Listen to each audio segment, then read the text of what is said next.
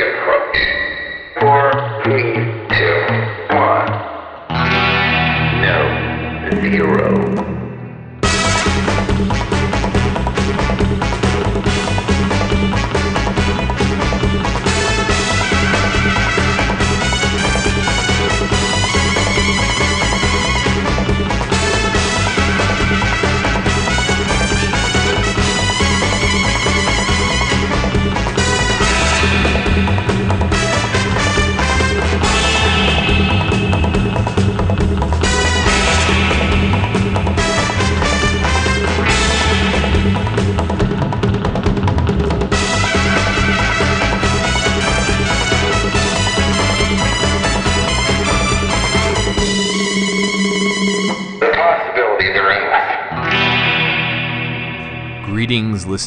And welcome back aboard Costume Station Zero.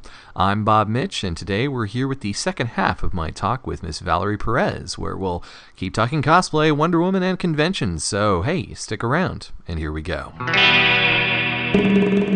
You know something Scott uh, and I have kind of talked about, and he, he's, I mean, he, he has got great examples of how it's affected his life, but how this hobby of cosplaying or costuming, however you want to define it, has literally it's changed his life. I know it's changed mine. Would you say it's changed yours?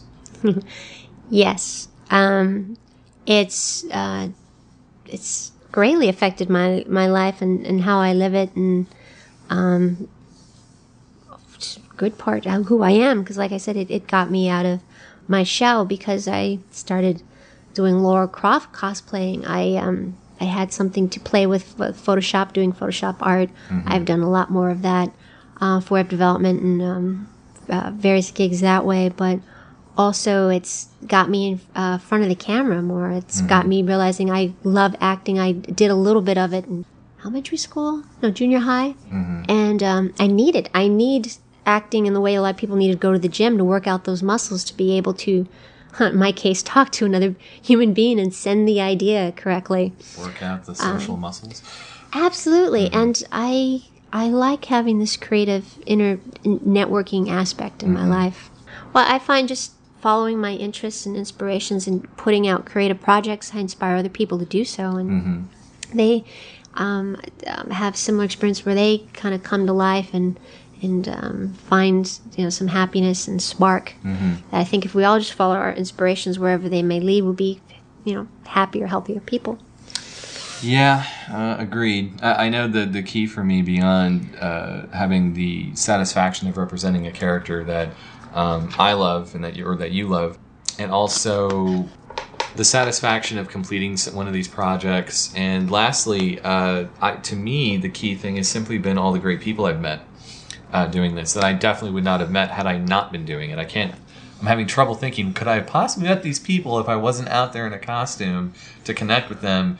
And nine times out of ten, that answer is no. And I can't even think where my life would be right now if I didn't know certain people. Even like yourself, I know I probably wouldn't be talking to you right now if I wasn't at Comic Con as Captain Marvel or Superman or something. So Or Gallifrey. or Gallifrey as Doctor Who. Yeah. Yeah.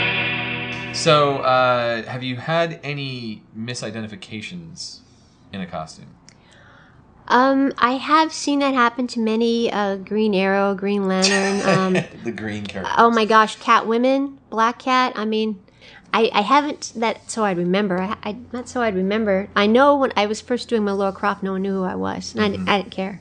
Sure. But I, they probably know now. Yes, times have changed. Um, so you never. Well, it's true. It's hard to misidentify Wonder Woman. And my thinking was maybe Zatanna or Scarlet Witch would be called. Yes, a lot of people didn't know my Zatanna. I, Uh-huh. I love magic. I've been sneaking into the Magic Castle since you know before I was of age. We need to talk later. I still need to go to the Magic Castle. Oh, I'll I'll bring you. really? I'll set you up. Yeah, let's Oh, go. Let's go. Let's make it happen. Awesome. All right, done. So, what is your opinion about wigs and makeup? About how they transform a costume? I think on the right girl, wigs will transform and nail uh, a character. But um, I've tried wigs. I don't like wigs. I got way too much hair, and my head is too big to to, to, to convincingly do a wig. So a lot of times I will just stay within my own mane or uh, with um, Scarlet Witch, no matter how brown or curly um, ringlet my hair can get, I still want some red highlights. So Sure. I, I've I've settled on um, colored hairspray. Um, there's there's some really great natural looking colors that come from theater companies that I, I really like.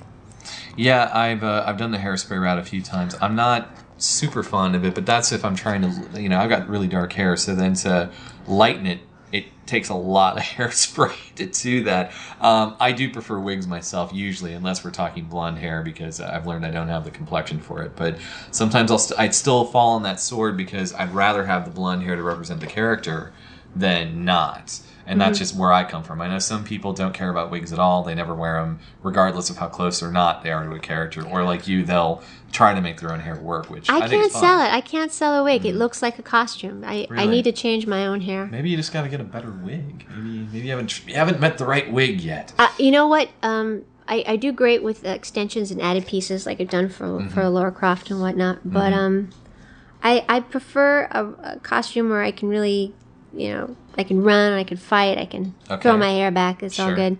Um, if I can, most cases, yeah, I, I want something a little bit more rugged. Mm-hmm. But uh, I guess there's also a comfort issues. Some people will put up with heels. I will put up with five inch heels all day at Comic Con. I really will. But the wig to enclose your, your head, your your face, that's a whole other level. I don't have to tell you with your Mm-hmm. No. with your Doctor Who. You just got to know what you're willing to put up with. True, very true. And for me, I realize I don't have the pigmentation for Red Sonja. I'd love to, but I'm not going to pull off a redhead, so I'll just stay with darker hair. Okay. One of the reasons why I did Dejah Thoris because I was really hurting to do like a fantasy warrior woman of some type, and I, I did love um, I, I did love um, the Frank Frazetta and that's very Boris Vallejo type type artwork or like I said Art of Dragon magazine. So I wanted to do something really bad. So um, to me, Well, fantasy figures. I mean, there's uh, there's always like Sheena or Tiger Woman or Jungle Girl or something. no, that, that they don't talk to me. They don't talk to They you? talk to me. Um, Lady Sif doesn't talk to me. Um, Dejah did. Um, But you know what? I'm a little worried about myself because I look at the characters I love: Wonder Woman, Yeah. Zatanna, uh, Dejah Thoris. Mm-hmm. Yeah. Bondage issues. Bondage issues up the wazoo. Bondage issues. Bondage issues. You got Wonder Woman with the loving submission and the tying Okay, up and stuff. okay, You've got this. the Zatanna with the uh, breaking out of um, those those uh, escape tricks Mm-hmm. and whatnot. Um, Paula Peril. Paula Peril. I'm I'm tied up or somebody's tied up and I'm freeing the girl. You know, Okay. th- th- it's like wow. There's a lot of there's a lot of there's a lot of uh, capture. Uh huh. There's a lot of capturing going on. Uh huh. Um, Scarlet Witch, I, I shoot, I just kind of love the mentality, and I, I can relate to her, the good and the bad. Well, going going away from the the deviant read on that, uh, couldn't you also say that that's symbolic of how you break out of your comfort zone? There's that. Very Mm-hmm. good. this is therapy for me. Trying to spin it a little bit differently so you Sorry, don't get too sorry. concerned.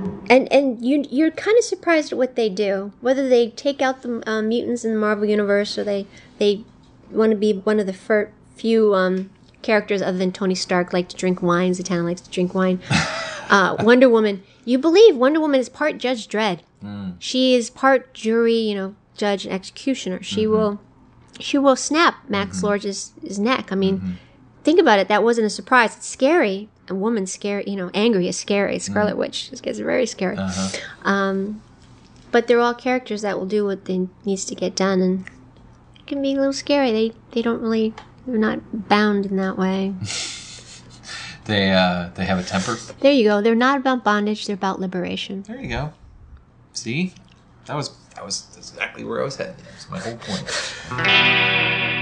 You know, at Gallifrey, you did a Femme Eleventh Doctor. Now, do you have uh, right? Because I, I know we've talked Doctor Who and Matt Smith and Tennant. Those are your those are your guys. It's all cool. Tennant was my first doctor. So he is he is when what we say your doctor. I'd have to say so. Mm-hmm. Yes. Um, couldn't get behind Eccleston. No. Couldn't get behind Eccleston. No, but and you're you're okay with Smith. Yeah, I'm okay with Smith. At first, I was a little worried. I mean, the guy didn't have eyebrows. um, but yeah, now I'm a big fan. I shoot. I I wear the bow tie. Guess bow ties are cool. Exactly. Well, Zatanna, I already had a fine collection of bow ties. There you go. And reserve. In fact, when it was time to do Gallifrey, kind of last minute, because like I said, I don't m- know many Doctor Who fans um, to hang out with. And like And share. and Kelly, right? yeah, you and Kelly, um, I know of Rachel and Nicole, but we don't really hang out that much. So Okay.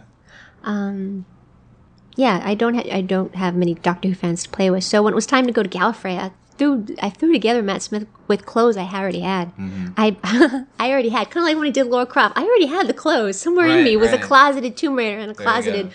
you, know, Eleventh Doctor. Eleventh Doctor, yeah, and, yeah. My friend Ewan and I have, have discussed how the great thing about Smith's costume is, sure, if you want to get stitch accuracy, it gets crazy as usual and, and expensive. But if you just want like a nice look, that's hey, that's the Eleventh Doctor. It's tweed and a bow tie, and you know all that. It's a very easy look to assemble. Um, that either should be in people's closets or very easily obtained at you know thrift stores or department stores and so forth. So. Except for maybe the Fez, but even that. yeah, the Fez is the only thing I really had to buy. I mean, I even Uh-huh. had the shirt. right. Yeah. So, uh, any any thoughts for uh, uh, doing like an Amy or another Doctor or character? I Don't look like Amy, but the new companion, she's got curves. She's Mm-hmm. a little darker. General girl- Louise Coleman, yeah. I, I, I might be able to embody her. I, I haven't seen her episode yet, or who knows. Yeah, you still need to see Asylum of the Daleks. Where you been, man? I, I'm rarely home. I'm glad I was home for this. all right, all right. Well, new, new episodes are airing now as we record this. You gotta gotta check them out. Gotta catch up. Gotta keep up with your Who.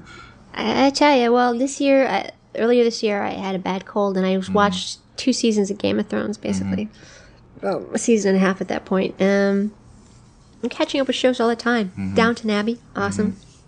Uh, so eventually, yes, I will catch up with the latest. Uh, Doctor. Doctor Who, which will be great because I'll have all of them at once. I know when I know so I'm going to love something, like um, with the latest Aquaman. Latest Aquaman looks like it's kicking butt. The volume one just came out. I'll go and I'll get the collection of the graphic novel of Oh, okay. the first eight.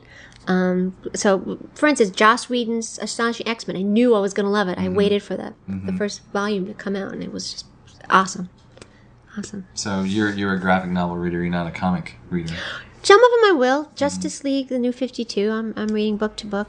Absolutely. That's cool. Um, the Star Trek Doctor Who um, crossover I by still need to Scott. Tipton. You can borrow my issues, man. Like I said, there, there, there's a baker. There's oh nice. There is a baker in there. Nice, my doctor. Mm-hmm. Um, you know, speaking of Baker, if you ever get back to Tom Baker, I know a character you'll probably like is Leela.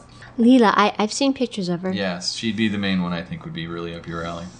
Um, yeah, maybe Ace, but I'm thinking mainly Leela. Hmm.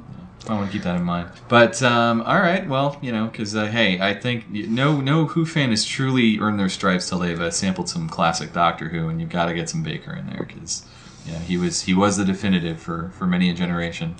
Just saying. Okay. I'm, I'm looking forward to it. I'm looking right. forward to it. I, I'm, um, I've, yeah, I've- I've got a lot on my list uh, Catch up. to catch up. Mm-hmm. Absolutely. Yeah, I hear you.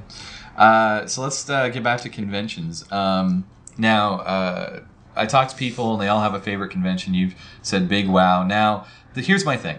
You've done Comic Con. I've done Comic Con. We both know the drill with Well, that. yeah, Comic Con stands on its own. Yeah, it WonderCon kind of compares to it. It's kind of like the Golden Globes to the Oscars. It's got the same star power, but it's not as um not as big a production. Okay, good good way to put it. Because I've only been to WonderCon the one time, and you've got a sense of it. Well, if you went to the Anaheim, Yes. it's not like San Francisco. Okay. It, it it's it's it was more spread out. It was it was a little. Um, it wasn't quite WonderCon in, in, in many ways. Um, we might never come back to San Francisco, but let me just tell you, it was it was like a Comic Con, but to go from the dealer's floor to a panel to the main room, it, you could do it all in twenty minutes. Sure. Yeah. I mean, imagine jumping around to the big movie panels to a, a smaller comic book folks panel and doing serious shopping all in 20 minutes, a la San Diego, but in a cooler environment. That's impossible. San Diego, Francisco yeah, with, with with a lot you know a lot of good food. At. Okay, so uh, things were uh, more compact in terms of space, and I'm guessing lines weren't as bad. no, lines wasn't bad at all. Um, but you know what? San Francisco uh, WonderCon it was blowing up because a lot of people didn't want to deal with the lines At, at, at at, San Diego. Yeah, I've kind of heard this. Yeah, and it was near spring break, so it was a good time to be off. And it it Bay Area Con's been there for a long time, so it had a steady following. Mm-hmm. It it was um, it was starting. It was definitely growing. Okay. Well, I've been, you know, I did enjoy it in Anaheim. I'll certainly go next year if it stays, and even if it doesn't, I'll make the effort to try to go back up to Frisco because I need to go. We talked about that. Um, but of course, really, uh, I want to talk Dragon Con because I've never been, and you've been several times. So, what's the what's the culture difference between Comic Con and Dragon Con? Uh, haven't been several times. I've only been once. Oh, I thought you'd been a few times. Sorry. No, I've gone to. Um, it feels like it because I've I've shot in Atlanta for Paula Peril several Oh, times. okay, okay. But Dragon Con is more of a fan event. I love the term uh, fanboy Mardi Gras. Or fan Mardi Gras. Um, it's costumer focused. Um, it's not about the artists that kind of lost in the shuffle. It's not about the shopping, which is kind of spread out in little rooms over like four different hotels. There's not like a big dealer's hall. No, there's little dealers halls. It's mostly about um, hanging out in costume and um, um, the photographs. Um, there'll be a lot of themed events and parties. There will be a Yule Ball for Harry Potter. You know Harry Potter? Yeah, I know Harry okay. Potter. Okay, so Yule Ball is like the big almost cotillion, the ball that gets together with um, all the wizards and witches. Mm-hmm. And there'll be a couple different theme parties in one night. So you might start out in pirate uh, gear and then by the end of the night wearing a toga. As you do. As you know, as you do, you do a lot of costume switching. There's a lot of costume switching during the day. It's it's more all ages, and then at night, that's where I could probably wear my Dejah Thoris, where you can wear the more skimpier uh, fantasy costumes and, and and whatnot. There are armies of celebrities walking around um, part of these events. There's these different tracks. There's a sci-fi track. There's a Buffy track. There's a um, Harry Potter's. There's there's um there's reenactment. There's historical reenactment groups as well. Is this like steampunk as well, or no? There's steampunk. Um, I've definitely seen steampunk growing. I know I'm Oh, working on my own original steampunk costumes. Very my cool. First original um, design, but uh, there's a, a, a lot of great um, tracks, and you can if you're a fan of multiple different things. Um, Joss Whedon or what have you, you can revel in all of them, and you even party with some of the people that worked on these. Mm-hmm. Um, unlike Comic Con, which is almost like looking at them across a table or through glass. Yeah, they're yeah. hanging out and having a drink or, or a beer. They're part of the parade. The parade is something that really sets apart the event. Um, I mean, Yeah, we've, you- we've all seen armies of stormtroopers, but have you seen an um, a huge pack of Klingons on motorcycle back? Right. My God, that that that is something to behold. It's an image, yeah. Mm-hmm. And uh, it, I mean, I've seen the videos of the parade. It's it's a sight to behold. You see all these different groupings of huge, mass amounts of people representing a certain show or genre or, or movie. Um, yeah, it's very impressive. I'll and the that. crossovers are amazing. I mean, the fan crossovers, the crown moments. I, I think I told you earlier that little kid ran up to the tick and gave him a spoon, and he held up and said, "Spoon." And Neo walked by and he goes, "There is no spoon." I mean, just all these crossover moments happening, um, dominoing effect all around you all day long. I mean, it, it happens at Comic Con, but it feels like it happens like Well, eighty percent of the attendees are in costume. Right. We're talking screen accurate there, yeah. Mm-hmm. RoboCops to. Um, I still love the Papa Smurf example this guy just painted his face blue, wore red pants, and then put cotton balls over his chin. Nice, nice. So all levels are accepted here. Mm-hmm. Mm. Sure, that's that's cool. It's funny to me because Dragon Con. I mean, I, I know mostly from uh, my friends on the East Coast uh, who are part of the Pride board, and they do the Doctor Who stuff. So that's where a lot of my information comes from. And most of the photos I always see are from you know the the big you know particular shoots of a group like Who or Star Wars, uh, the parade, and a lot of shots in the lobbies of various costumes. I rarely, if ever, see shots of a panel or a dealer's room, which I think is kind of interesting. Is that um, just not allowed, or people just aren't bothering to take photos in there? Um, well, there, from what I remember, um, there were a lot of uh, fan, a lot of fans talking to fans. Mm-hmm. There's, uh, it's pretty tight. It's not that picturesque. And and in terms of, I never went to hear someone talk. I never went to an appearance of somebody in particular. Because why would you go um, do that when you can hang out and have uh, have you know beer with them or or something later in the lobby? Mm-hmm. Well, it's just cool just that- party with them. it's cool there is the access to the stars like that. Mm-hmm. Um, like a lot of the smaller uh, British conventions, uh, the one I went to and uh, a number I hear about, it sounds like that's more the culture. Whereas obviously you compare it to a, a Creation Con or a Comic Con, and it's definitely not that case at all. You, they have handlers, and there's a definite separation that usually is going on. You on. definitely need that at Comic Con when Mm-hmm. No, it I can turn agree. Mm-hmm. into a huge mob and whatnot. And creation, um, uh, creation's getting more uh, creative with the way they have the fan interactions where they'll have yoga with the star, or breakfast with Oh, the star, yeah. cabaret night with the star. My very first convention was the very first Xena convention. Um, um, me and my mom went, and it, thankfully I got tickets advance because it sold out, and there's a lot wow. of people that turned away. And now, um, since then, a lot more of the stars have come to the events and start hosting cooking workshops Oh, and wow. whatnot. It's it's it's crazy. They get really um, creative in different ways, but then you have to pay for each one of those Yeah. entrances, and it's kind of indicative of at least LA, Yeah. where it's almost like this farm. Uh, if you come in, get this ticket, come in, get that ticket to get into this line, to get this product, to get this signature.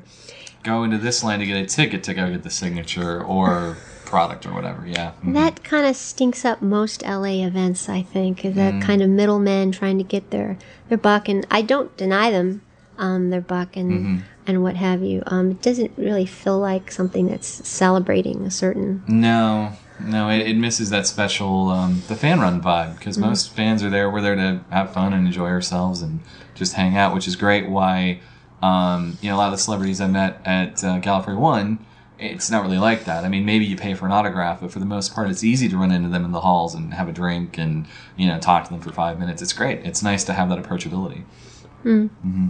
But, uh, I th- oh, I talked about the difference between Comic Con and Dragon Con, where Comic Con has largely been about um, business. Before people in the industry, artists, um, comic books, toys, they were largely there working on their projects. But now there's also armies of producers that come in and uh, studios that are buying up more uh, hotel blocks. right. So now you have many more professionals going to do business, treating it as a business trip, and those dollars, mom and pop families can't compete with the the money that they're putting toward it as a business trip, as opposed to them uh, enjoying it for a family vacation or what what have you. And it's kind of become the pop culture version of cons or Sundance Comic Con. So when you go to Dragon Con, it's all about the fans' love of it, and you see a lot more of that. Though you, you see more interesting things like the film festival there. We were talking about this earlier, where uh, more meteor projects are, are being showcased there. It sounds like it's something I really do need to check out. Uh, we, we hope that next year we can we can finally go at least check it out once. Don't don't, yeah, don't go alone. Plan your friends because I it's I'd hate to be alone alone in the crowd Sure. at, at Dragon Con. Sure. Mm-hmm. absolutely, and it's great. So you hear about a lot of the different little micro events and parties and whatnot that are happening you, there. You had said that uh, you you wouldn't want to go alone to Dragon Con, but you'd be uh, okay going alone to Comic Con. Yes, actually, um, Sam had mentioned that this year because he ended up walking around a lot by himself, and it was fine because Mm-hmm. you have uh, a lot to check out and entertain you. But Dragon Con, there's largely a social aspect of the experience. Mm. I see. I see. All right, that makes sense. Um, yeah, I guess I could see that because certain booths are, are very well catered to having fans come up and, and do some kind of interactive thing, like take a photo or I don't know, take some kind of a test or something. You can do shopping. You can Yeah. go see panels. Um, a lot, lot li- more panels, I'll bet. A lot more panels. Mm-hmm. Absolutely. I know that uh, my friend took his kids to some kind of interactive gaming area that was in one of the hotels. I didn't even know about it because I'm not as big into gaming. But again, who knew? I mean, more cool stuff to do, I guess. But you're right. I didn't think about that. Um, I'm sure I'm going to like Dragon Con. I just hope I can get out there soon. It's just always, as always, matter of timing and money, timing and money. Because pretty much if I do decide to go, it'll mean sacrificing Comic Con for a year. Wow. Tough call. Sophie's Yeah. choice. Sophie's choice. But you know, I've, I've done Comic Con straight um, since 2001, and uh, you know, I think you know, and the, the crowds do get to me a little bit. Overall, it's still a great time, but there's a part of me thinking maybe a break might not be a bad thing. I don't Well, know. be prepared for, for still more crowd in Dragon Con. Absolutely. Oh my gosh. Yeah, you could still. It's, it's almost like Mardi Gras, which Mm-hmm. I understand is just a sea of people. Who you're with is a big part of Dragon Con. sure. And there's still a lot of great people to, to meet and mix with over there. But Mm-hmm. Well, luckily, I, I'm I'm pretty in with a lot of the Doctor Who crowd there through the, the Oh. forum. So I'm sure. So I, I'm I am not worried at all about finding people to hang with. Um, yeah, so ho- hopefully it'll, it'll happen. I know that Andy, uh, who runs the Prydonian Academy board, he organizes pretty much the, the Doctor Who part of the parade and everything. He uh, he and I have often talked about it'd be great if we could just kind of combine the East and West Coast parts of fandom for once, but of course, money always prevents it. And uh, so, one of these times, we're both trying to swear to each other that he'll come out at least for, for Gallifrey, and I'll, I'll get out there for Dragon Con. So, All in the planning. yeah, on the planning. I know, I know. What would you say has been your most challenging costume to put together? Well, my most challenging piece was definitely the Scarlet Witch headpiece, which ended up ha- just had to be sculpted, and that was done by a friend of mine. The issue of being naked for Dejah Thoris, um, that that was a, a definite question. I mean, basically, all she wears is strategically placed jewelry. Right. Um, how how was that going to be able to walk outside my door? I mean, to wear it for for Comic Con, I had to um, uh, sew in skin colored pieces into the cups, but mostly um, not so much the cups because I do have these big green jewels to cover the Yes. uh, the front, which seems to be fine. But what gets you thrown out is if your butt showing too much of your butt. So I had to put um, skin colored um, material inside the framework there, Ah. cover it up, make sure to be okay. And one thing I like to do is usually a sash, a kind of um, it's one of my belly dancing scarves. Gotcha. It just seems to add to it and make it seem like a bit more royalty. Belly dancing. You really are have come out of your shell there. That's that's. I, I love to dance. I Oh, love to dance. It's true. I love dance and martial arts, which is very much the same. Mm-hmm. It does feel like dancing. It's my favorite form of exercise. Okay. Yeah. Well, hey, at least you're having fun, right? Why else would you do it? Right? No, exactly. Yeah. I mean, exercise without. No, I tell you, I'm not a fan of going to the gym, even though I force myself to do it. It's like. I'm getting into weightlifting more. I've, Mm-hmm. I I am enjoying that. Thankfully, I Johnny's um, all knows all about uh, training for that. And Mm-hmm. if I was ever to seriously do uh, another uh, project, especially something that was was not my property, but I wanted to go you know all out for it, I Mm-hmm. I definitely have to get more of a physique. Um, I mean, I sit on my butt all day. Yeah, yeah. Um, I, actually, there's there's a whole other thing that I know a bunch of us have talked about. Is almost like a, you know, a, a, a diet for cosplay, the con diet, and the getting yourself into shape. Which I realize partly it's hey, I want to look good in spandex for this character, but also partly hey, you know what, this has the side benefit of actually being good for you. And trying to break those those unfortunate uh, sedentary geek habits we all have of wanting to sit in front of a computer all day it's tough. It's really tough. But I think that is a side benefit actually of cosplay. I know that uh, every year we do it. Sad thing is we don't stick to it. You know, then we'll slide off, and like anybody else who's been on a diet for several months, great, we achieved our goal and we looked good for that one con, and then you're back at it the next year, which is awful. It's it, it's this bad cycle. It's So uh, you, just got to build good habits. yeah, I know. I mean, some people do it to amazing art form. I mean, Danny and Callie are amazing shape. Mm-hmm. I mean, my God, I used. Um, I was fortunate to have them as villains in one of my Paula Perils. Uh, they're just like they're in villain shape, man. They Mm-hmm. Yeah. kick anybody's butt. With, Uh, all the more reason to inspire you to have good habits to Yes. to, to keep that up. Absolutely, absolutely, and the skill set. I mean, skill set. If you have the skill set of one of your characters that might be good with size or a s- quarter staff or sword sword play, I mean, you you might enjoy doing that. I mean, Lara Croft, I, I loved the hiking. I love the, the spelunking and the climbing. It was great to have excuse to put the costume on to boot and then film it. Sounds like it uh, helped you with location work as well. Oh, I love location work. I, I love um, taking shots, half interesting shots, and nice having that catalog. Because if, if you're a guerrilla filmmaker, you pretty much have to base your stories on whatever you ever have access to. Oh yeah. So, what costumes, what props? I mean, it's kind of like when you put together a character portrait, um, you're cosplaying for a certain uh, genre. What do you have access to? Very true. Well, especially for something like that, you got to save the money, but you want to also put as much production value into it as possible. So, what do you got? You know, what do you have access to, and what can you get for free, or what can you get for cheap? And You know, learn to get resourceful. Yes, very resourceful. Tenacity and, and resourcefulness. is it's all in the planning. You can I'm make a- anything happen. I'm much more a fan of location work than in studio. Even though studio I have more control, but um, you know, the, to me, the location always adds more value, depending on where you're shooting. But usually, that's more. or, or what you're shooting. I mean, if you if it's something that you need to probably Photoshop anyway because it's fantastical. yeah. Um, I just did my first location uh, shooting um, photo shoot for Dejah Thoris.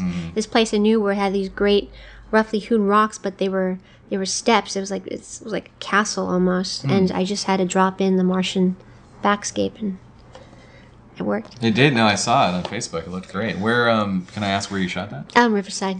Oh wow. Yeah. We might. I might need it for a Doctor Who location. I'll have to pick your brain about that. Oh, Well, by all means, please. All right. Yes. No. I'm. I'm. Uh, I'm talking to my friends about doing because you know the 50th anniversary of Doctor Who is next year, so we're ta talking about doing some kind of not. I don't want to get crazy with like a multi-level half-hour film, but some like a fun, maybe five or ten minute piece that would kind of feature all the Doctors. You know, be a big 50th anniversary love letter to the show and pick some cool locations that the, the, the BBC would have found worthy in the 70s to shoot some alien planet. You know, some Nice. someplace quarry like or something. You know, There are actual quarries. Mm-hmm. I mean, I shot a lot of Tomb Raider stuff in quarries, nice. old mines. We'll talk. Absolutely. We'll talk. Find find some cool caves. I was I was already thinking about Bronson Cave or something like that, but that might be for something else. But yeah, we uh, Bronson's Caves, if you have to do something really quick. Mm-hmm. Um, that place in Altadena, that silver mine that's flooded, Mm-hmm. that's really nice. Um, depends on what gear you have to lug into, which was really great about Lara Croft is everything I had was rugged. Right. Mm-hmm. I mean, I could even hike in in my clothes. But if you're doing Doctor Who, if you're just suddenly peering, like transporting down to the planet, or Yeah. suddenly, you know, wooming in by a blue box, um, you don't look. Yeah, exactly. Materializing, you, you don't look haggard at all. no, no, no.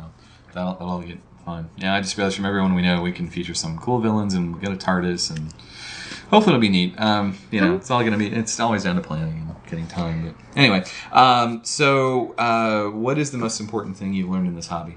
Uh, it's largely personal, so um, know what you're doing it for, so you can have fun. So you can have fun with it. What are your values? Some people wear it to, as for me, promote a character, celebrate a certain ideology, mythos. Um, other people love to wear it to get attention.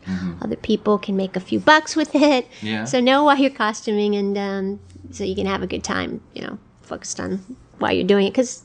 There's a lot of ego tied up in cosplay There can be. there's it can be kind of cliquish. Yeah. Um, It's uh, no, you're right. It, it is. I've I've encountered it. hmm so I just want to keep it positive and Yeah. and uh, yeah, and fun. Yeah, well, as I've said this many times, it's human nature, I think, for that to happen in almost any endeavor, and cosplay is no different.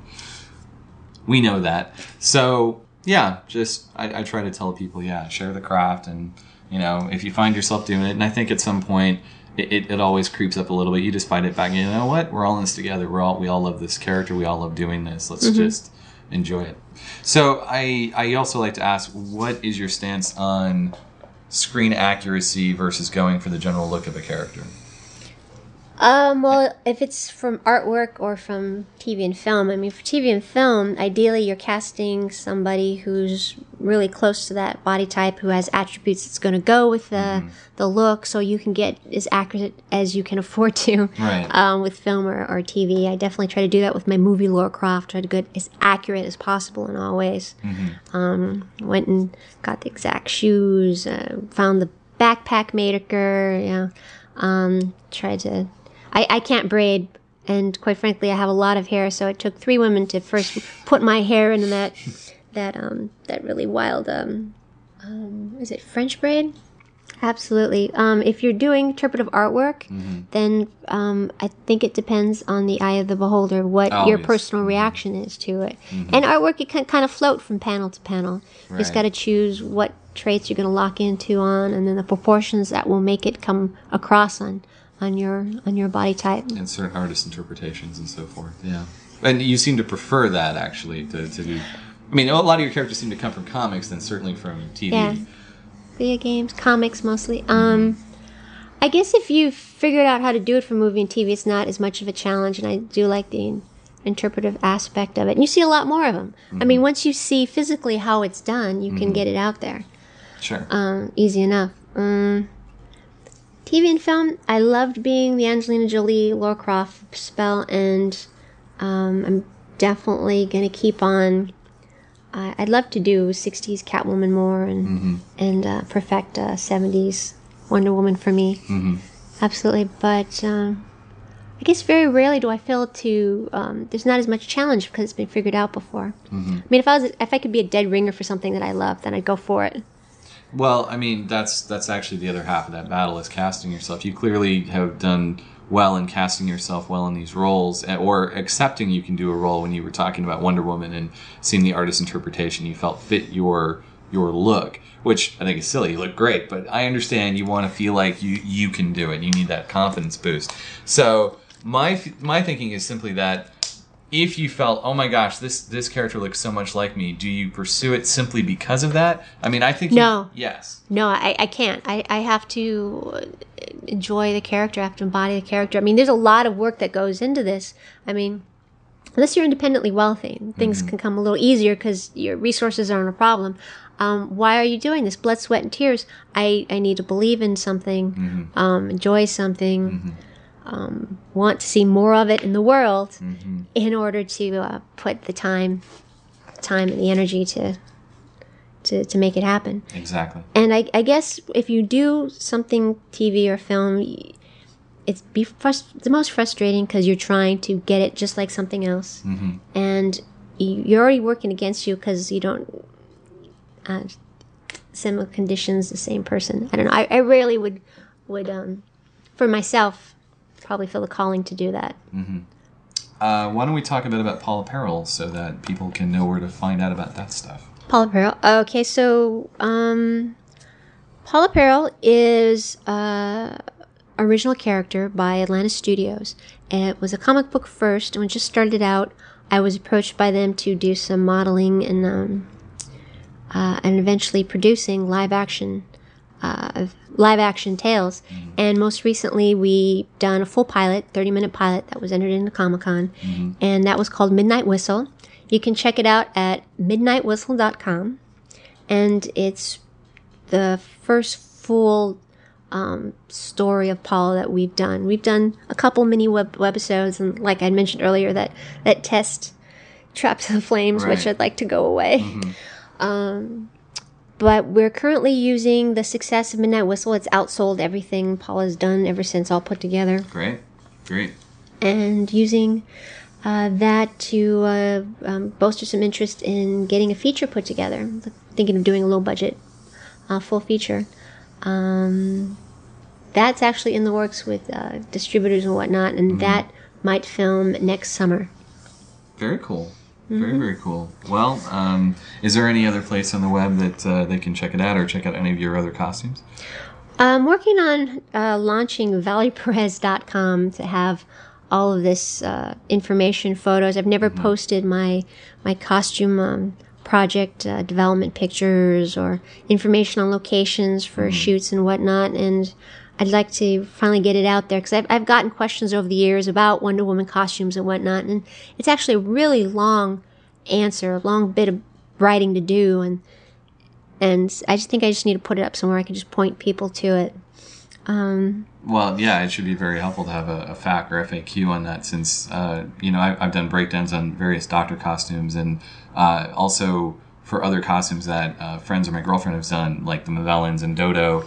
So I think it's it's just good to have it out there, good to have the information. And I think for Wonder Woman, that's a no brainer, certainly coming from you. Yeah, yes, I look forward to uh, contributing that way. um, right now, ValeriePerez.com points to my official Facebook page where I started posting my um, cosplay coverage, Uh-huh. but I should be launching that site soon with um, as much information I can just put out there for anybody who's interested. And when you have pictures like Dejah Thoris, which might not be work safe, you, you tend to not just want to put it something out there that might Or- feed other places that they're not asking for it. Right. I had a friend named um, a friend Jack who when I posted just one Dejah Thoris picture, he was having computer trouble at his work, and the IT guy came and he's and he says, you know, look when you go to this browser and. But there's my Dejah Thoris picture coming up full screen, Uh-huh. you're just sitting there quiet. And the IT guy didn't mind, but yeah, I need to put my stuff stuff somewhere where I don't have to worry about um, uns, you know, unwantingly putting something out there people aren't looking for. So Right. Got it. finally I'll feel free to post everything there. But until then, find me on Facebook or Twitter and uh, yeah, ValeriePerez.com. Okay. And check out tearsofthedragon.org for uh, our Lara Croft um, film. opus, yeah. Fan film. And uh, let's see, for Paula Peril, I think the earlier webisodes are still available for um, download to watch online. Uh, happily, they've retired the Trapped in Flames DVD, Yes. but the other ones should be available. Awesome. I'll make sure to post these links in the uh, the post when this episode goes up. One of the last questions I like to ask people is, uh, what is your number one advice to give to beginning cosplayers? know what you're doing it for. So if you know um, if whatever it'll take to be, have fun, um, to enjoy yourself. I mean, if if you know what you can handle, you can handle the heels, then go ahead and wear the heels. But if you want to be Deadpool all day, wear more sensible shoes. Um, if, if you can't wear a mask all day, try to go for something else. Absolutely. Um, whatever. Uh, So uh, so have fun and wear sensible shoes. That's the that's the advice. The, be good to your feet. be good to your feet. It's a lot about the shoes. One of the reasons why I love my Wonder Woman boots is that they're so comfortable and light. nice, nice. Absolutely. Be good to your feet. Uh, I, I don't know how you deal with the heels. I wear a Cuban heel for uh, Dr. McCoy in Star Trek, and at the end of the day, my foot is just killing me. It doesn't have to be that way, boy. What do you mean? It doesn't have to be It, that. you don't have to be uncomfortable. Well, I mean, but you got to wear the right boots. You Got to have the Cuban heel and the pointed toe. You got to have the, the right look, man. So are they not broken into enough? I guess they have that's enough? it. it's- That I'm just not used to heels. So you can you can try stretching. A well-made shoe doesn't you know won't hurt. You can you can talk to a shoemaker to try and uh, and uh, see what would be to take more comfort. Hmm. And I do put those uh, gel guards in there too, but they only help so much. So, what's your favorite material to work with? My favorite material, I I would have to go toward the ones that look the best, and I love leather and I love latex. Latex, oh my gosh, a wondered material. Sadly, not appropriate for many costumes, but when you they are, uh, uh, for instance, uh, early Lara Croft models, they wore the latex top, and uh, I had one made. What an amazing material! It holds you in and shapes you um, where it needs to, but yet it doesn't flatten you. It doesn't flatten the chest. It just it's like it just perfects your your shape. Um, it is a very delicate uh, material, and depending on what color you get, um, the different colors are um, different levels of um, whether or not it's reactive or will turn colors with uh, sunlight or or with the glues you use, but um, or even reacting to metals. But latex is is an amazing material that uh, surprisingly you don't, ladies, you don't have to really wear a bra underneath. But it'll give you enough support, but won't, like I said, flatten you. And um, if I was to do my another costume in latex, I'd probably do a raven for the dress. Um, it's it's really great for comic book costumes because you get that painted on look, Mm-hmm. and again idealizes your form. And I think we talked earlier about spandex being a privilege, not a right. Yeah. With latex, you got to take care of it and yourself. I mean, it won't have integrity if you don't. Mm-hmm. I mean, you I, I have to keep my nails a certain you know length, putting it on, or else you put your finger right through it. You can wear mm-hmm. gloves. You got to baby powder it. You got to polish it up a little bit. But if if you if you're taking care of yourself in it, it's it works great. Good to know. I, I can't see uh, spandex coming into any of my costumes. I'm sorry, uh, latex coming into my costumes in the future, but uh, food for thought. Depends on the artwork you're going for. Right, right, right. What What is next on your convention uh, schedule? Let's see. I think I might be doing the New York uh, Comic Con. I might be taking Paula Peril there.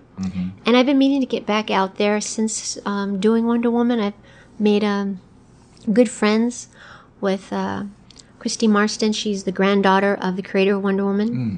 And I've been quite a big supporter and invited me to come out to the family's you know, Wonder Woman Museum. I, I got to hit that up. nice. I mean, that's an invite yeah. that I don't want to go stale. Mm-hmm. Absolutely. Mm-hmm. And uh, you want to go back to England, right?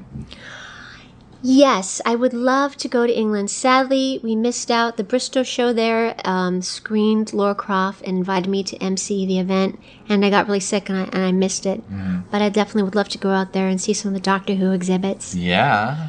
Mm-hmm. Mm-hmm. Yep, absolutely. It's a good time. I gotta I gotta see the experience myself.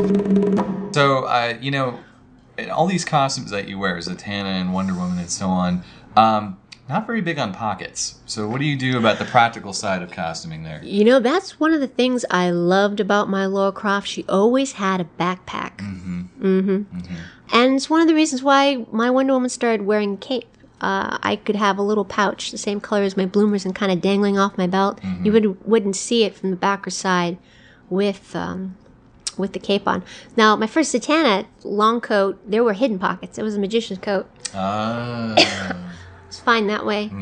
Um, this is where the costume wrangler comes in. Yes. I, I didn't really uh, want one in the beginning, but as you get a more uh, uh, elaborate or skimpy costume, Mm-hmm. Yeah. it's good to have a wrangler. I mean, my Dejah Thoris, I'm not hiding anything. mm-mm, There's no. there's nothing to hide there. Vicky calls them Sherpas. Sherpas. Yes. Nice. Yes. So there you go. Another terminology for you. Mm-hmm. Um, so basically, you're saying uh, find a way to hide the pocket for certain things, uh, like money and, and maybe a uh, Well, I- ID or something. I'll tell you a secret, which is probably um, not a great idea Mm-hmm. altogether. But sometimes when I'm doing appearances, um, sometimes I go places I'm alone or I can't get access for a second uh, person to go. I often will um, bring a little pack, which girls, you've probably seen this like at Yeah. Party City, or whatnot. Little, little ballerina shoes that you can slip out of your heels and put this in there. Mm-hmm. Um, put your, you know, put uh, some comfortable shoes, little ballerina flats to walk home in Mm-hmm. in that little uh, pocket, I would put some money or some lip gloss or what have you, and I'd hide it in planners. I hide it in plants or little knickknacks that's happening at the venue Nice. Mm-hmm. that people really don't look in unless they were, I don't know, cleaning up afterwards. So for half an hour or so, for some photo ops, I'll go stash something like a Mm-hmm. squirrel hole, and I'll come back to it later. But it, I realize it has to be stuff that I'm prepared to lose. okay. But yeah, lip gloss, ten bucks, and and what have you. It's no problem. Just you know, use underwear to hide your room key. and There you go. There you go. Yeah. Or slide it in the boot, as I like to sometimes do. With the, Oh, I the love badge. boots. Mhm. Yeah, Boots are good for that. most of my things wear boots. I ev- sometimes I'm even a Zatanna with the thigh high boots. Mm-hmm. That's cool. Yeah, yeah. I know that uh, my only thing is, uh, uh, you know, uh, Terry often has a little pouch, but usually she'll stash it at uh, one of her friends' booths or something. And uh, the other thing I find that uh, is when I have stuff with me, I mean, yeah, if it's something compact you can hide nice and you're prepared to lose it, that's great. Unfortunately, there was a con where I had a bag of stuff. I set it down for literally a minute, maybe a Oh, minute and a half. Gone, taken. That was at Comic Con, so uh, perils of Comic Con, folks. Oh, I'm sorry, pal. Yeah, yeah. Even Superman gets his stuff stolen. Yeah, could you imagine that was my Clark Kent suit? I'd be stuck as Superman for the rest of the day. Oh no. Just saying. um, so, uh, with, with all the different characters you've done, and it sounds like uh, you you outsource a lot. Do you consider yourself a costume wearer or a costume maker? I'd say I was more of a costume wearer. I'm Mm-hmm. about the performance. I mean, there are a lot of skill sets I don't have. I don't don't sculpt. I I'm not a blacksmith. Mm-hmm. Um, but I know what I like. I know what I want, and I'll actively go and and uh, work with templates and proportions and designs and getting materials and doing what I can to support and make it as specific as possible and trying to figure out all the physical uh, troubles that you have with you know support. I Mm-hmm. mean, one thing about Wonder Woman, she doesn't. It's it's strapless. It's strapless, Yeah. and you've got a lot of weight to hold up on top with your breastplate and Mm-hmm. whatever's behind it. I but I don't make pieces for other people. I I don't. I'm not in the business of making any kind of um costume piece and selling it. So I Sure. wouldn't I wouldn't say I'm a, a costume maker. I make stuff for myself. Well, there's a lot of people I know who they do make stuff mostly for themselves, but they do always tend to make it. They rarely outsource or buy anything, or maybe if they buy something, they're always heavily modifying it. So um, that's that's. I do what I do heavily mo- I do heavily model it by Mm-hmm. absolutely. Okay. I don't think anything. Uh, is there anything I wear off the shelf? Well, the Dana heels, sure. Um, in some cases, the coats. Mm-hmm. Those are largely about clothes. Mm-hmm. Absolutely. Yeah. And I think I mentioned I have like a few different coats and vests and, and canes, but the the corset piece itself from Sue, nice corset. It's Mm-hmm. um, it's based on the Adam Hughes Zatanna maquette. Right. That's definitely custom. The things you find every day to fit you just right, the way you want it, you have to make it custom. Yeah, or at least have it retailored a little after you bought it. I have blown so much money on things that were almost right and then trying mm-hmm. to perfect it. I mm-hmm. mean, when I was first doing um, uh, Aphrodite 9 from Top Cow, is the mm-hmm. picture right over there, Blade Runner style looking genetically altered assassin, I bought a $300 skirt because it looked kind of like it. And I'm looking back and I'm so stupid. I'm, I'm s- thinking I was so stupid because I just ended up getting a piece of leather that was even tore up nice the way it was supposed to be and then sewn into pleats as opposed to buying a fancy pleated skirt. I mean, uh, when I first started out, I, I, uh, I was a little shy of um, getting in and started tearing up and playing it with because I, I'm used to with pixels. I'm, I'm not used to making anything um, Yep. um, real world. Mm-hmm. It's like I can mock up. Uh, I'm omnipotent when it comes to digital. Uh huh. Okay. All right. No, and, and that makes sense. I mean, uh, I think with certain items, it's easy to uh, to modify. It depends on what you're talking about. Um, and also if it's cheap enough, like maybe you score something nice at a thrift store, and hey, if it was a twenty dollar experiment, okay, you know, give it a try. But you're right. If you're talking three hundred dollars, you are getting into money where you might as well have it custom made. Mm-hmm. So I can agree with that. Unless it really is the thing, you know, like that is the ID brand name skirt that she wore, but obviously you're dealing with a comic book character, so that's not going to apply. Um, you had asked me what costumes I'm working on now. Yes. Um, and I had mentioned before that I'm still working on uh, Red Skin for Dejah, but I'm also uh, my next iteration of Wonder Woman. I'm kind of in between uh, Wonder Woman looks right now. Uh, I'm working on designing a, a sword, Wonder Woman sword, because that's one of the few things I like from the new 52. Oh, is the short sword she wears on her side. It's kind of a leaf-shaped blade, most Hobbit-like Yeah, yeah, yeah. and uh, I willed some. It feels really good in my hands, so I'm I'm uh, working on designing that. Uh, my first original design is a steampunk. Put all together, it's got many layers, depending on how hot or cold it is. Um, looks very proper, kind of Dickens-ish. But as you peel away the different skirts and whatnot, it looks more like a dance hall girl or or adventurous babe. So as she's going along with the adventure, you know, she's getting more tough and rugged. I can you can take off parts and and have um, things reveal like you know guns strapped to the thigh and all that kind of thing. So it'll be uh, appropriate for all temperatures and potential uh, conventions. That's the idea. Very cool. Very cool.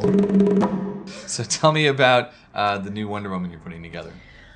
Um, my current one is uh, satin. It's kind of my in between. Um, I've got the some some custom armor ready to go, but my next one's gonna be um, all mostly leather and uh, more of a gladiator type influence. Um, something that I'm playing with the design, not an exact uh, recreation from a comic, but something that would be halfway between a comic book interpretation and something real world that would might be used for for the movie or, or what have you. With more pleats, like I have a gladiator pleat Wonder Woman skirt now. It's Right. Mm-hmm. never worn yet before. I guess largely because I needed a sword. Yeah. But now this next one's gonna uh, have I've got sculpted abs for the side to give it some more definition, more of a Nice. cuirass cuirass type um, top. That I'm not quite sure how the bottoms are gonna be. Um, how small or bore shorter it would be, but because it's leather, um, uh, this was actually the satin was a nice uh, test drive to see how I want to attach the breastplate and everything. Right. And uh, my friend who did the body mold of uh, my head did a full body mold for me and, and sculpted some stylized W's that should be a lot more form fitting and um, less uh, less blocky. Gotcha. Uh, I would say my breastplate right now is, is kind of like a Lego breastplate where it's kind of blocky. It's not quite as contoured or shaped. Okay. Um, I'll show you if you want. Okay. But I got the new mock-up, which will fit much better over my body type, my rack. Which I'm really surprised when I say my rack, when I refer to my rack, that some people at um, a, con- a convention I was on a costuming panel, they were shocked. They went, "Oh, she said rack." I, I, I, I, curves. I, I got them. Um, they're in comic books. I'm. When I was a little girl, I, I really wanted to grow up and look like Jane Russell, and I had no idea how rare that would be to have those curves. So I'm just really lucky that my mom had the genes for for these curves. So and I refer to it as my rack. I breastplate, chest plate. I mean, a lot of times when you're talking about your Wonder Woman costume, you Yeah. gotta you talk about womanly parts, my womanly Yeah. bits, Yeah. these tracts of land, and I like the word rack. I don't mean to offend anybody. Um, yeah, there, there's more offensive terms if you really want to go for them, but no, I I understand you gotta hey hey it's part and parcel with uh, trying to figure this stuff out. So uh, actually, I know that uh, what is it, Katie and Terry and Vicky are all talking about. We need to have a, a, special cosplay uh, podcast about. Um, n- not just talking about that kind of thing, but also in particular like things like dance belts and and how to best handle things like tights for both men and women, so that you uh, you're handling private parts better than some people always do. So, yeah, Indeed. And um, for those who have things that could shift or fall, I'm a big proponent for pasties um, underneath your costume, even if it does seem um, well rooted there. I I don't know about many girls out there, but I know I like to do the the jump test, the shake test, make sure I don't um, pop out, and also it's it's nice to cover your bases because I've actually had somebody Photoshop that I didn't have pasties underneath, so it looks like I, I popped out of my Scarlet Oh. Witch at one convention. And a girlfriend who was with me at the time saying, "Oh, I know that's wrong because she's got pasties underneath because we dressed together." So, so it's- it kind of ah. covers that. But once in a while, they'll they'll show it's it's got to be well placed pasties. But it's better that they show than anything else. Mm-hmm. Very true. Very true. So it's good that you're covered, both literally Yes, and because two way tape only does so much. If you get hot and sweaty, it doesn't stick. Good to know. Uh, definitely. Well, I'm sure everyone does a photo test. Not everyone. I mean, it's something I recommend, but uh, it's not. It's not as common as you'd like to. Video test would be better. hmm Well, keep in mind, how many guys have you seen at Comic Con who clearly have never heard of a dance belt and they're wearing tights and you know practically everything's on display, and you're like, okay, you, yeah. and you're not- and you're not sure if they're just ignorant of that, like they had no idea, Or they want to. or they want to. Yeah, they're trying. Yeah. To, yeah. I think that about wraps this up. Any final thoughts? Well, if you think about um, costuming, there is a great community of people like Bob out there that um, have a wealth of knowledge uh, to uh, break down beloved characters and new ones, and that I hope uh, you, if you're a diehard fan, um, you give it a try because there's is really something different about when you when you step in and become a part of the, the mythos you love so much. It really takes it to another level. So um, I encourage it if you uh, might be of the mind go out there and have fun. have fun and uh, and represent. Actually, um, yeah, no, it's uh, it's a much more interactive way to attend conventions. I find. Conventions, or uh, for those who are interested in doing charity work, there are some groups out there that reach out to other cosplayers to uh, join them at uh, various appearances for, for charity for, for hospitals. Yeah, search out for these people online. Ev- Everyone's more than um, of, of been helpful uh, to me. Um, there is a lot of support to be found out there, and be sure to drop a note back, right back to them, because I know sometimes um, I've had uh, girlfriends that would pour their heart out into a note to help somebody out, and they won't even get a word back. I mean, I want to hear if someone goes out there and, and does something based on or possibly inspired or uses some of the information that me or my friends put out there from a project. We love to hear what other people are doing with it. So uh, yeah, give a shout back. Awesome.